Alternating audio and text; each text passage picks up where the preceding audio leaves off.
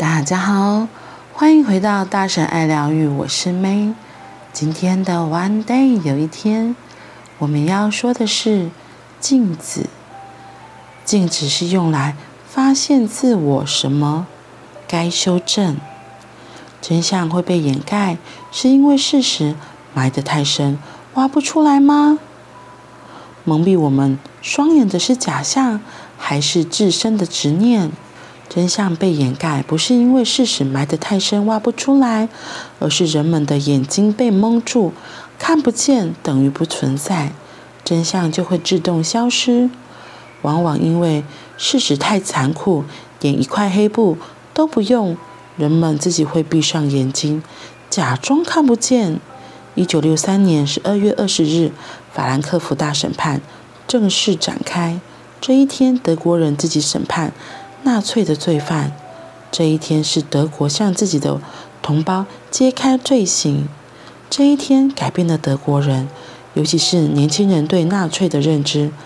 这一天，德国走向面对和反省。这一天改变了德国的历史。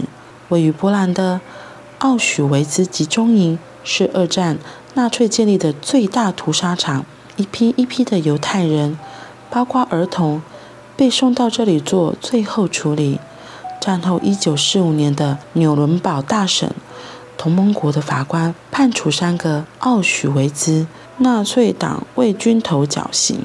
一九四七年，在波兰的克拉科夫再度审判奥许维兹的人员，四十名被告，其中集中营的负责军官、守卫、司机，其中三十九名有罪。二十一名被判死刑，唯一无罪的是汉斯·穆克，他是集中营的医生。集中营的医生任务是负责在犹太人下火车时挑选体弱者，立刻送进毒气室。身为强者，暂时留下来做苦工。穆克医生拒绝执行甄别的任务，还给了一个幸存者一把手枪，帮助他逃命。他被判定是良心医师，因此无罪。接着，国际局势转变，冷战开始。美国虽然掌握战前纳粹党员的庞大资料，但只顾眼前对付苏联，懒得再追究德国人有罪的意图，掩盖罪行，无罪的想要逃避耻辱。所以，德国战后的新生代都不知道大屠杀的历史真相。弗里兹·鲍尔是众人皆醉下极极少数的独行者。他有犹太的血统，战前被迫逃出德国，战后他是被德国聘请回来当总检察长。他坚持纳粹屠杀罪行应该追查，但明的暗的阻力巨大，他都感觉自己像蚂蚁一大山。所以当他得知纳粹处理方案的策划兼执行者阿道夫·艾希曼藏匿在阿根廷时，立刻把情报转给以色列，让他们抓。艾希曼回耶路撒冷受审，因为他明白德国做不到。四面封闭的高墙下出现一把钥匙，有人向西德司法机关和国际奥许兹委员会检举，有个参与大屠杀的纳粹军官威廉·伯格逍遥法外。伯格负责拷问任务，许多人被他折磨到死。他发明伯格秋千的用刑工具。检举的资料铁证如山，但西德的执法单位显然有意忽略，没有任何行动。在国际的奥许维兹委员会的压力下，才在一九五八年十月逮捕伯格。法律之前人人平等，伯格被抓，其他参与奥许维兹屠杀的人也要追查。鲍勃抓住伯格这把钥匙，打开奥许维兹的黑洞。他指挥手下从几十万个档案中挖出四千多种资料收证，从十九个国家中找到三百五十九个证人，其中有两百二十一个人是奥许维兹的幸存者。最后追查到的二十二个被告，他们都是奥许维兹的中下级军官。审判开始，被告都以服从上级命令作为脱罪的借口。有的被告还是趾高气扬的权贵，根本不把审判当回事。当证据一一展现，证人指证莉莉，指出他们不但是大屠杀的帮凶，更是主凶。不只积极参与，更是直接指挥。法庭排除奉命行事的理由，认定服从上级而犯罪一样有罪。如果忠于自我意愿而杀人，就是谋杀；如果没有亲手杀人，也是谋杀共犯。最后判处十九名被告有罪。因为德国在一九四九年废除死刑，所以六人判处最高刑期终身监禁，其他各判十四年到三年三个月。另有两名因病不关，三名无罪释放。法兰克福大审判前，德国人一般都认为纳粹罪行是上面几个魔头干的。希特勒、希莱姆打造了屠杀的机器，其他人就只是螺丝钉。事实真相呢？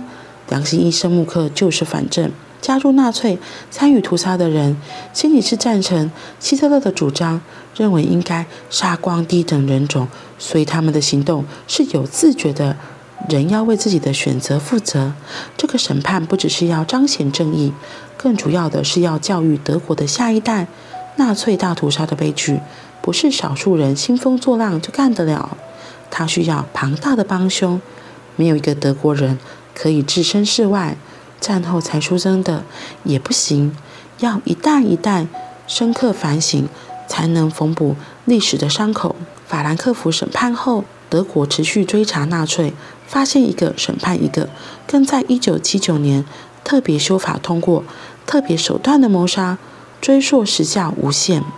也就是只要因种族因素杀人、连环杀人、满足特殊性癖好杀人，都采取无限期追溯。二零一五年是二战结束满七十年，九十三岁的奥斯卡·葛洛宁被审判。他曾在奥许维茨担任会计。媒体称这个最后的纳粹审判，不，这不是最后。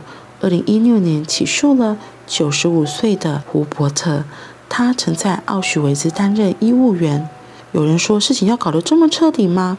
是的，转型是为了正义，不是为了逃避。这不单纯是为了法律，而是为了教育。这不只是教育德国人，而是普世价值的教育。镜子是用来发现自我，什么该修正。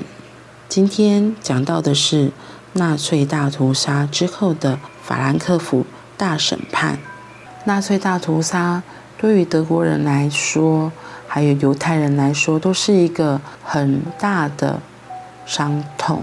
因为纳粹主义说要杀掉低等人种，他们觉得犹太人是低等人种，所以他们用了一些不好的手段，真的屠杀了很多犹太人。